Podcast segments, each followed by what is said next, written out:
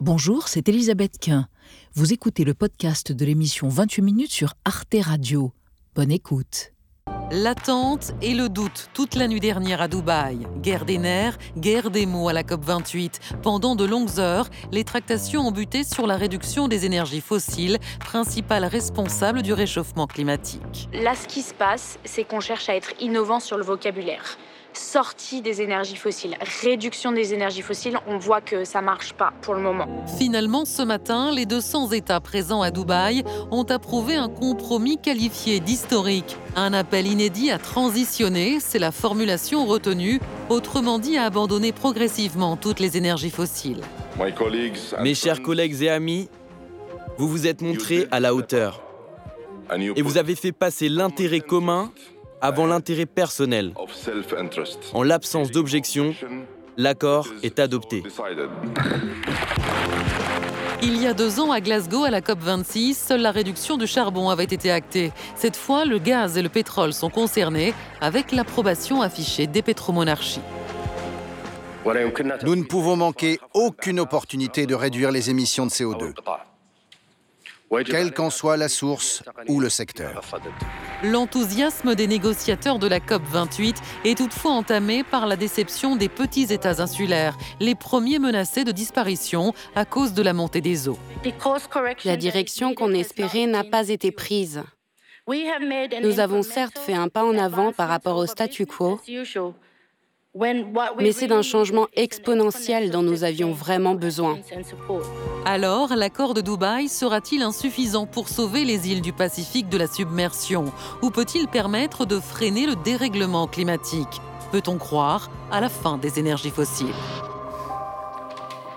Qu'en pense-t-il? Notre premier invité déplie ses notes. Yann Verling, bonsoir. Vous êtes un ancien ambassadeur de France délégué à l'environnement dans les négociations internationales. Vous l'étiez de 2018 à 2021. Vous êtes vice-président de la région Île-de-France en charge de la transition écologique. Et votre livre Tous dans le même bateau est paru chez Artaud. Et selon vous, Yann Verling, on ne peut pas parler d'accord historique euh, élaboré ce matin à la COP28, mais il y a des avancées. Il faut s'en satisfaire, même si ces avancées vous semblent faibles. À côté de vous, Yamina Saeb, bonsoir. Vous êtes ingénieur, docteur en énergétique, enseignante à Sciences Po. Vous êtes co-autrice du dernier rapport d'évaluation du groupe intergouvernemental d'expertise sur l'évolution du climat que l'on résume avec ce joli acronyme qui est GIEC. Selon vous, l'accord de ce matin à la COP28 est un accord écocide. C'est une véritable catastrophe. On peut dire adieu à l'objectif de réchauffement de plus 1,5 degré maximum. Et à côté de vous, Géraldine Vosner, bonsoir. Vous êtes rédactrice en chef au, à l'hebdomadaire Le Point. Vous, vous revenez de la COP28 de Dubaï. Selon vous, c'est un accord historique. Personne n'aurait pu envisager une issue comme celle-ci. C'est donc la preuve que le multilatéralisme fonctionne encore.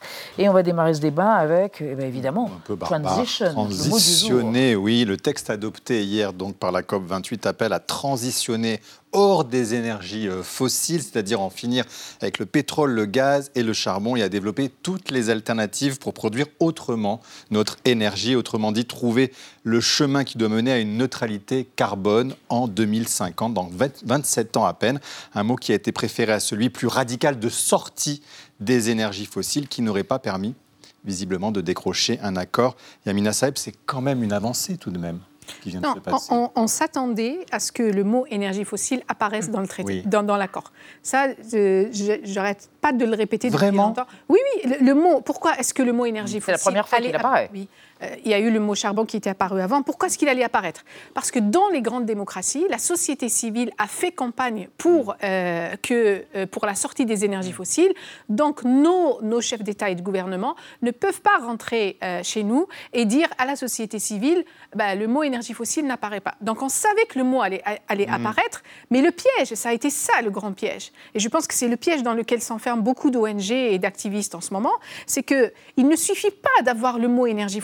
Il faut savoir comment ça apparaît. Ce n'est pas parce que ça apparaît. D'ailleurs, la façon dont ça apparaît aujourd'hui ne changera rien du tout aux plans qui sont prévus pour les énergies fossiles. Ça ne changera strictement rien. Et donc, on va continuer. Les, pays qui ont prévu, euh, avant ça, il y avait eu un rapport des Nations Unies sur euh, les prévisions de production. Euh, les pays qui ont prévu d'augmenter leur production d'ici 2030, ils vont augmenter leur production d'ici 2030 et il n'y a pas moyen de les en empêcher.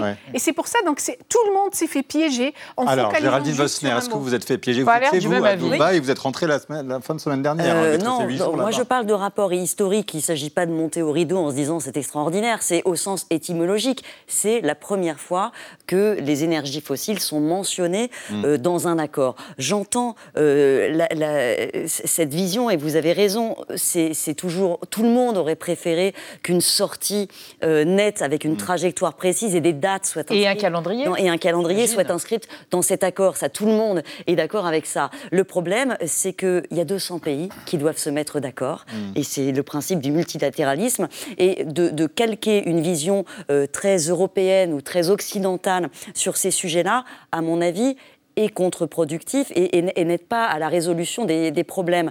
Euh, Pourquoi très important et Parce que c'est très facile de dire je sors des fossiles quand on a soi-même quasiment plus de charbon, plus de pétrole, qu'on a les moyens de développer des alternatives euh, pilotables telles que l'hydraulique, le nucléaire, des choses qui coûtent cher, et de dire bon bah faut en sortir. Ça l'est beaucoup moins quand on est un pays euh, d'Afrique qui n'a pour seule ressource euh, que des fossiles et qui est à un niveau très bas de développement, qui a 5 ou 10% de sa population connectée à l'électricité et qui voudrait pouvoir euh, avoir une petite fenêtre pendant laquelle elle va utiliser ses ressources. Et c'est tout l'enjeu de, ces réunions multilatérales, c'est d'arriver à un consensus pour adopter ensemble un chemin vers une sortie, et c'est bien ce qu'on a vu ici. C'est pour ça que, à mon sens, ça reste très positif. Alors, euh, Yann Verling, historique ou pas, pour vous? Moi, je, je constate quand même qu'à chaque fois qu'on fait une COP, et notamment les COP climat, chaque fois, c'est des superlatifs dans tous les sens. Soit c'est une catastrophe totale, c'est un échec euh, absolu, ça ne sert à rien, soit c'est euh, l'accord historique du siècle. Bon, mmh. la réalité, la réalité, c'est que la dernière fois qu'on a fait effectivement un, accord qui a. C'est l'accord de Paris. Oui, c'est les accords de, Paris. On a lancé la dynamique, on a dit qu'il faut réduire les émissions de gaz à effet de serre, il mmh. faut ne pas atteindre les 1,5 degré. Et donc, ça, c'est la direction générale mmh. que tous les États ont pris. Puis les émissions augmentent de 1,4% par an. Au niveau mondial, mais il y a des continents entiers comme l'Europe où ça baisse. Donc aujourd'hui, il y a quand même une direction qui est prise par les États, par les entreprises, mmh. par la société civile, par les collectivités locales aussi qui va dans le sens de la réduction des émissions de gaz à effet de serre. Et d'ailleurs, pour être très honnête, vous, vous avez zappé cette COP parce que vous pensez que ça n'allait pas accoucher d'un tel... Absolument. Et donc, je reconnais... De, ah, conclusion. Vous faites votre moi, Parce que aussi, moi, j'ai un peu regardé euh, les chiffres sur les présences des lobbies euh, pro-pétroliers dans les COP. à Berlin, en 95, ils étaient 11. Et là euh, à Glasgow, ils étaient 503. À 2000 à Dubaï, 2456. Donc j'avais un gros doute. Je me suis dit, oulala, on va arriver à un truc, ça va être pire que une, ça va pas être une avancée, ça va être un recul. C'est-à-dire qu'on va dire les énergies fossiles, il n'y a pas de problème. Bon, c'est pas le cas. Donc admettons-le. Admettons-le qu'au moins on admet que les énergies fossiles, c'est le problème. Yamina Saeb. Mais tout, de même, on nous dit qu'on va sortir du pétrole et du gaz. Enfin, c'est pas écrit qu'on va sortir. Bah, pardon, en tous les cas, qu'à terme, le monde va s'en passer. C'est pas la même chose. Et puis après, lorsque vous regardez les différents points qui sont mm. listés, mm. vous voyez dans il y a la liste des priorités parce que ça, se joue là-dessus en fait. Mm. Les mots, comment. Donc on parle d'abord des émissions. On ne parle pas des énergies fossiles. Les énergies fossiles, je crois qu'ils apparaissent en quatrième point, quatrième ou cinquième point. Puis après, on parle des renouvelables, l'efficacité énergétique. Personne ne va être contre ça. On parle de plein de choses. Et puis en plus, on a rajouté euh, des, euh, pour la première fois, on cite des, des technologies qui derrière les, des technologies de captage et de stockage. Ça, c'est l'argument principal de l'industrie des fossiles qui nous raconte depuis 15 ans qu'on peut continuer avec les énergies fossiles parce qu'ils vont pouvoir capter, stocker. Mais rappelez-nous ce que c'est que le captage, pardon, Alors, parce que c'est vrai qu'on ne voit pas très bien. En fait, il y a différentes. CO2. Euh, alors, hmm. il, y a, il, y a, plusieurs gaz euh, à effet de serre euh, et les énergies fossiles nous racontent depuis 15 ans qu'elles peuvent capter les émissions. D'abord, ils nous ont raconté qu'ils pouvaient capter les émissions au niveau des centrales à charbon hmm. et puis les enterrer dans les sols. Hmm. et ils nous ont dit que les, technologies qu'ils avaient allaient faire un captage presque de 100%. Et on parlait plutôt Et le résultat Le résultat, on est à moins de 50% pour les installations qui fonctionnent. Donc, ils ont mis beaucoup d'argent. C'est de l'argent public. Hein. Donc, ils ont convaincu, c'est important, ils ont convaincu les gouvernements pour mettre de l'argent public pour la recherche. Et puis, le résultat, c'est qu'ils n'arrivent pas à capter. Ensuite, maintenant. C'est vrai ce que vous dites. non, c'est inexact. Bah, j'ai visité, j'ai visité des sites de stockage, j'ai visité des usines. Vous pouvez regarder sur le site de l'Agence nationale de l'énergie la liste des projets attendez, la liste Laissez-moi juste finir avec les technologies de captage. Et donc, ça, ça, et puis après, en, vérité, le captage, il ne s'applique pas au pétrole. Et donc maintenant, on nous dit qu'ils vont capter aussi pour le gaz, mais ça ne fonctionne pas. Et après, maintenant, on nous on raconte une autre histoire, c'est qu'ils vont capter directement les émissions dans mmh. l'air. Et ça, ça coûterait dans les plus de 1000 dollars la tonne. Mmh. Il y a aussi une histoire de coût. Géraldine Personne n'y croit. Non, mais on est d'accord, ça, personne n'y croit. Je, pense qu'il ne faut pas avoir comme ça une vision radicale et, binaire. Euh, ce qui ressort de accord, c'est que évidemment, le chemin vers le net zéro va être extrêmement Le net zéro, c'est-à-dire quoi La euh, neutralité carbone La neutralité carbone. Qui est, promise pour 2050 et qui est, indispensable. va être extrêmement difficile. Il y a des avancées qui sont majeures et qui sont surtout des signaux aux investisseurs. Hmm. C'est ça qu'ils disent les, textes de la COP. C'est investisseurs, les gars, arrêtez d'investir dans des technologies qui demain seront Mais des comment faire confiance dans ça la lorsque l'on sait que, la compagnie euh, pétrolière Emirati a déjà annoncé qu'elle allait augmenter sa production de pétrole d'ici 2027 Parce qu'elle est dans une trajectoire de sortie. C'est-à-dire qu'il faut générer des revenus mmh. euh, à une échelle 2030-2035 pour les réinvestir dans des... Dans des Donc produire plus pour ensuite produire moins. Donc, non, mais je, termine juste parce que c'est un panel. Pour la première fois, on rentre dans le concret. C'est-à-dire tripler les énergies renouvelables, doubler l'efficacité énergétique, ça tout le monde s'accorde à ça. Développer le nucléaire qui, en France, soit dit en passant, a permis de baisser les émissions de 30% en 10 ans. Euh, développer des énergies de transition comme le gaz, où on reconnaît que oui, passer du, de transition, fuel, passer du fuel au solaire d'un coup, ça ne sera pas une réalité. Ça n'arrivera pas. attendez, attendez, après. Attendez, après, après. Euh, selon cet accord, comme la transition, elle passe aussi par le nucléaire. C'est écrit noir sur blanc dans l'accord de la COP. Écoutez Agnès Pannier-Runacher, la ministre de la Transition énergétique, c'est en effet la première fois. C'est un bon accord également parce qu'il euh, porte la marque de l'Union européenne et notamment sur le triplement de renouvelables, sur le doublement de l'efficience, euh, l'efficacité énergétique, sur la justice climatique. Et il porte euh, la marque de la France puisque pour la première fois, il évoque le nucléaire. Yann Vering, c'est vrai que les bras nous en tombent quand même. On nous dit maintenant que le nucléaire est incontournable pour la transition énergétique. On ne s'y attendait pas. Ben, le fait est que. Intuitif. Oui, mais le fait est qu'à un moment donné, il faut ouvrir les yeux. Euh, moi-même, j'ai ouvert les yeux sur la question nucléaire. J'ai été longtemps anti-nucléaire. Aujourd'hui, je Comme le suis Antoine Wechter, d'ailleurs, qui est absolument. parce que quelle est, quelle est la différence euh, avec autrefois? Autrefois, le nucléaire c'était perçu comme une énergie dangereuse. Mm. Euh, juste titre, peut-être, il y a Tchernobyl, Fukushima, etc. Mais aujourd'hui, on se rend compte que pour réussir le pari climatique, eh ben, il faut se doter de tous les outils et de toutes les sources d'énergie. Alors bien sûr, il faut commencer par réduire nos émissions et réduire nos consommations. Sobriété. priorité absolue. Mais après, une fois qu'on doit produire, toutes les énergies qui ne produisent pas du carbone quand on les utilise sont utiles. Et le nucléaire en fait partie. Mais il en fait partie. C'est évidemment pas la seule solution. Il faut aussi des énergies renouvelables. Et, pardon, mmh. mais euh, moi je sais qu'il y a un petit tarot là sur le gaz. Euh, le gaz n'a pas vocation à être fossile ad vitam aeternam. Il peut devenir vert aussi à un moment donné, avec le méthane, avec les biodéchets, etc.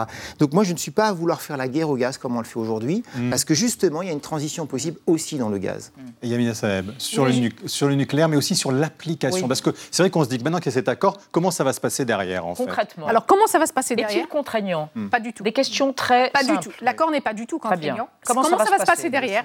Chaque calendrier. Pays, chaque pays va faire comme il a envie de faire et va s'amener avec une mise à jour de sa feuille de route. Chaque pays ou région, pour nous, ça va être la feuille de route européenne, comme il a envie de faire. Et puis, on va faire encore un bilan en 2025, si on est encore là, si la planète, si la planète on est encore euh, en vie. La planète sera toujours là. la planète sera toujours là, pas, pas sûr pour nous. On fera encore un bilan. Et ce qui va se passer, c'est que le prochain bilan va être comme le précédent bilan. Les émissions mondiales vont continuer à augmenter parce que tant qu'on n'aura pas mis en place de véritables mesures pour réduire la demande, et donc il n'y a pas de sobriété. Mmh. Par exemple, dans l'appel, il y a triplement des renouvelables, doublement de l'efficacité. Il n'y a pas un seul mot sur la sobriété. Euh, de nous tous, c'est-à-dire de, tout le monde. De, tout le monde. Il n'y a pas un seul mot. Donc c'est impossible que l'on réduise. pas les modalités, en fait, effectivement. Il y a, triplement du nucléaire, Il a rien du tout. Il n'y a rien du tout. Il n'y a rien du tout. Donc Parce que le monde est divers? Non, mais c'est. Pardon, mais vous allez voir. En fait, il faut comprendre ce que c'est qu'une COP et ce que c'est qu'une convention. C'est 193 États, très exactement, qui se mettent d'accord et au consensus. Non, mais attendez. Et donc, contrairement à ce qu'on raconte, les COP ne sont jamais contraignantes parce que ce qui est absolument euh, indépassable, c'est la souveraineté des États. La COP de 97 était contraignante. Non, baisse, baisse des émissions. Souveraineté des États d'abord. Derrière, il y a des ratifications et euh, des, des, mises en œuvre. Mais au départ, ça n'est pas contraignant. Donc ça, c'est très important. Mais surtout, ce qui est important, c'est de comprendre, comme pour les accords de Paris, c'est qu'à un moment donné, et c'est Gérald Messner qui l'a dit, ça donne une ligne directrice pour tout le monde. Et, et c'est rester ensemble sur le même bateau, c'est extrêmement important parce que s'il n'y a pas ça. mais justement, c'est le principe. Moi, c'est ce que je trouve beau. Il faut quand même le souligner aujourd'hui. L'Assemblée générale de l'ONU est une coquille vide. On est dans, dans, un monde euh, de conflits, de guerres, euh, et on a réussi. C'est le dernier endroit du multilatéralisme où quasiment 200 pays ont réussi à euh, construire un, une vision commune de ce que peut être le futur de nos énergies. Ça n'est pas parfait. Il y a plein de défauts. Il y a encore énormément de travail à faire. C'est vrai que la COP, 20, la COP 21 à Paris, c'était 1,5 degré maximum. Et là, on se dit, on va le dépasser. De réchauffement. De réchauffement. Et là, pardon, non, mais juste que, pardon, est-ce que, qu'est-ce que vous répondez à ça? C'est vrai que là, tout d'un coup, on se dit qu'on a un doute sur leur utilité réelle. Mais on est, on ne peut pas avoir de doute sur l'utilité. Il n'y aurait pas de COP, on serait déjà sur une euh, trajectoire à plus 4 degrés. Donc il y a une utilité, c'est insuffisant. L'idée, c'est de le renforcer. Et ce qu'on a vu à cette COP, c'est quand même un alignement de tous les pays sur un mieux-disant. Ce mieux-disant n'est pas parfait, mais maintenant, le but, c'est d'aller plus loin. L'an prochain, il va rien se passer. En Azerbaïdjan, l'an prochain, la moitié du monde est en élection. Des élections aux États-Unis, C'est la prochaine COP dans un État Ensuite, il y aura au Brésil, et je tiens quand même à souligner un dernier point. On a vu là les pays de l'OPEP, de l'Organisation des pays pétroliers, se fracturer. Les Émirats Hmm. n'était pas d'accord avec, euh, avec l'Arabie Saoudite. Le Brésil s'est plutôt rangé du côté des Émirats. Ça, c'est quelque chose à suivre qui est très important et qui est porteur de, de, beaucoup de positifs. Une réaction sur ça Quand il y a, quand il y a eu euh, l'accord de Paris en 2015, quand il y avait l'objectif du 1,5, à ce moment-là. De ne pas dépasser un réchauffement de plus 1,5 degré et demi. À ce moment-là, les, trajectoires euh, montraient qu'on pourrait le dépasser à partir de 2045. Donc en 2015, on voilà, on risquait de le dépasser à partir de. Donc en 2015, on avait 30 devant nous. D'accord? Aujourd'hui, euh, le 1.5, on risque de le dépasser d'ici 2032, 2034. Donc en fait, on a perdu deux décennies, si vous voulez. Et alors, alors le, vrai problème qui va aujourd'hui, la trajectoire sur laquelle nous sommes à partir de l'accord de Paris, c'est une trajectoire qui va nous amener à la fin du siècle à plus de 3 degrés de réchauffement. Et donc nous n'avons pas avancé nous, nous, euh, on sait, et avec l'accord de Dubaï, là... Ça aurait, pas pu être, ça aurait pu être pire, on a envie de vous dire. Non, non, ça ne change. En fait, avec l'accord de Dubaï, en vérité, c'est euh, un green light pour plus d'énergie. Un feu vert. Un feu vert pour les, les énergies on va évoquer avec vous trois, évidemment, et avec Anna, l'arrivée d'un nouvel acteur dans le cadre de la finance climatique. Oui, dès le deuxième jour de la COP, les Émirats arabes unis ont annoncé la création d'un fonds d'investissement privé dont le but sera de financer les futures solutions pour le climat. Un projet ambitieux que le président des Émirats a voulu rendre très concret avec une première dotation de 30 milliards de dollars. C'est colossal bien plus que la promesse de 100 millions de dollars qui avait été faite la veille par ces mêmes Émirats pour le fonds perte de ces dommages qui est destiné à financer les pays les plus vulnérables. Et c'est aussi dix fois plus que les 3 milliards de dollars des États-Unis pour le fonds vert. Alors 80% de ces 30 milliards de dollars doivent servir à financer des projets qui accélèrent la transition écologique et le reste eh reviendra aux pays du Sud. Le premier projet annoncé, c'est l'installation de centrales solaires et éoliennes en Inde. Et Sultan Al-Jaber, le président de la COP28, sera à la tête de ce fonds. Son objectif est très clair, je le cite, transformer les milliards en milliers de milliards et faire de son pays le hub mondial de la finance climatique. D'ici 2030, le fonds devrait atteindre les 250 milliards de dollars. C'est l'équivalent d'un dixième des besoins des pays du Sud pour financer euh, leur transition.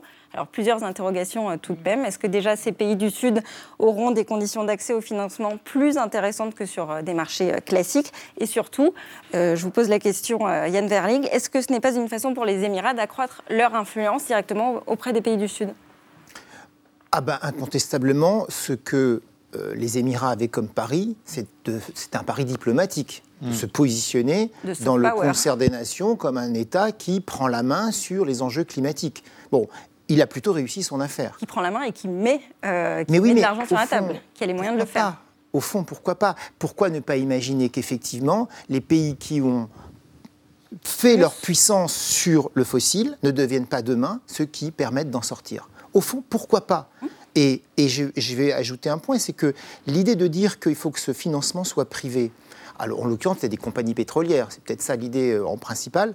Mais c'est très bien, parce que, au fond, Aujourd'hui, quand on regarde comment euh, euh, l'action internationale environnementale est financée, les grands bailleurs, c'est que des bailleurs publics, c'est l'Union européenne, les États-Unis, le Canada. point barre. Justement, ils sont bien conscients que euh, les fonds publics ne seront jamais suffisants. Mais bien entendu, mais la, réalité, c'est que je ne vous fais pas de dessin. Les fonds publics, à un moment donné, même dans les pays riches, ne sont pas indéfinis. Insuffisants. Infinis. Donc, le fait qu'on mobilise de la finance privée et que ce soit éventuellement des pétroliers, mais pourquoi pas? On les a entendus, les îles Samoa, on a ces petites îles qui se disent voilà, on est en péril, on n'a pas fait suffisamment pour nous. Bien sûr. On entend cette inquiétude quand même. tout le monde entend cette inquiétude. On pensait que c'était eux le plus petit dénominateur commun. Elle est, elle, est, elle est parfaitement compréhensible. C'est plus euh, que de l'inquiétude, c'est une angoisse existentielle. C'est une hein, angoisse existentielle, donc euh, c'est tout à fait normal et compréhensible. Euh, et ça, pèse, ça a tout de même pesé dans cette COP et ça pèse dans toutes les COP. L'importance de ce financement de 30 milliards, on a quand même vu que cette COP était, elle est organisée à la croisée des mondes, Golfe Persique, Afrique, Asie. Et ça a un peu déporté l'attention sur ces pays qui sont souvent moins audibles dans les COP, qui sont un peu dominés mm. par les pays occidentaux. Euh, là, l'initiative a été extrêmement bien perçue des pays d'Afrique qui n'ont capté à peine 3% de tous les financements versés dans la transition énergétique ces dix dernières années. C'est rien. Donc ils avaient besoin de ce, de ce message euh, de confiance et d'investissement pour consentir mm. également euh, des, choses qui sont très dures pour eux. Parce que quand on dit, encore une fois, à un pays d'Afrique euh, qui est dans, dans, les 20 les plus pauvres du monde, qui n'a que pour, pour seule ressource du charbon ou du pétrole ou du gaz, tu arrêtes tout et tu ne te mm. développeras pas. Enfin, c'est terrible. Compensation financière. et ça n'est pas qu'une compensation financière, parce que je vais vous donner un exemple. L'Indonésie l'an dernier a augmenté de 20% ses émissions. Pourquoi? De gaz à parce que, oui, parce que l'Indonésie, elle a du nickel sur son sol et qu'elle a dit, ben moi j'en ai marre, je veux pas le donner à la Chine qu'elle en fasse des moteurs, je vais fondre le nickel sur mon sol et faire moi-même les batteries. Et pour ça, j'ai besoin d'usines, pour ça j'ai besoin d'énergie et il me faut du charbon. Mm. Et voilà, on est dans ces, à, assez court terme, comment leur permettre non seulement de faire la transition, mais aussi de se développer. tout de même, on se dit, psychologiquement, ça a un impact quand même sur les consciences de se dire qu'il y a eu une COP dans un pays qui dépend, dont la, richesse dépend des énergies fossiles et qui dit je suis prêt quand même à aller sur ce chemin-là. C'est assez inattendu et ça nous laisse quand même dans, l'espoir. C'est une source d'espérance ou ça conforte quelque chose qui serait pas loin d'un effondrisme qu'on sent chez vous? Voilà, ça, conforte. on savait que le mot énergie fossile allait apparaître. On le savait on le savait, on avait, on avait, on avait beaucoup de signaux, mais on savait aussi. Parler aux Saoudiens, ils ne le savaient pas. Que, hein. ça allait, ils le savaient, les Saoudiens. Et on savait que ça allait hmm. apparaître, mais de façon à ce qu'il ne se passe rien, à ce qu'ils nous enferment dans les énergies fossiles. Donc la formulation qu'ils ont trouvée à la fin correspond exactement à ce qu'on attendait qu'il se passe. Après cette COP-là, en vérité, les COP, jusqu'à présent, elles ont toutes été des utile ou pas utile? Alors, pas utile. Pas utile. Vous dites pas utile, mais qu'est-ce qu'on fait à la place Ce qu'on devrait faire à la place, si nous, Européens, on était sérieux Allez, sur la une Formule. Voilà. Alors, ce qu'on devrait faire à la place, premièrement, retrait de l'Union européenne du traité sur la charte de l'énergie qui protège les investissements étrangers dans les énergies fossiles euh, par le biais de l'arbitrage privé. Deuxièmement, lancement euh, de, des discussions euh, sur un traité de non-prolifération des énergies fossiles. Le Parlement européen vient de donner son accord. Et puis, troisièmement, revoir le paquet énergie-climat de l'Union européenne pour qu'il soit complètement défossilisé et qu'il soit basé sur la sobriété et efficacité renouvelable. Vous n'aurez pas le temps de répondre, mais là, je sens que c'est du grain à moudre. Ça bouillonne et ça réfléchit de tous les côtés aux propositions. En tout cas, merci à tous les trois d'avoir accepté de venir débattre, malgré le jet lag, pour ceux qui étaient à la COP. De... Non, il n'y a pas tellement de décalage horaire, de débattre autour donc du résultat et de ce compromis euh, signé in extremis ce matin. Retrouvez le podcast de 28 minutes sur toutes les plateformes de podcast et sur arteradio.com. Et pour soutenir l'émission, abonnez-vous, commentez, critiquez, mettez des étoiles et partagez le podcast avec vos proches.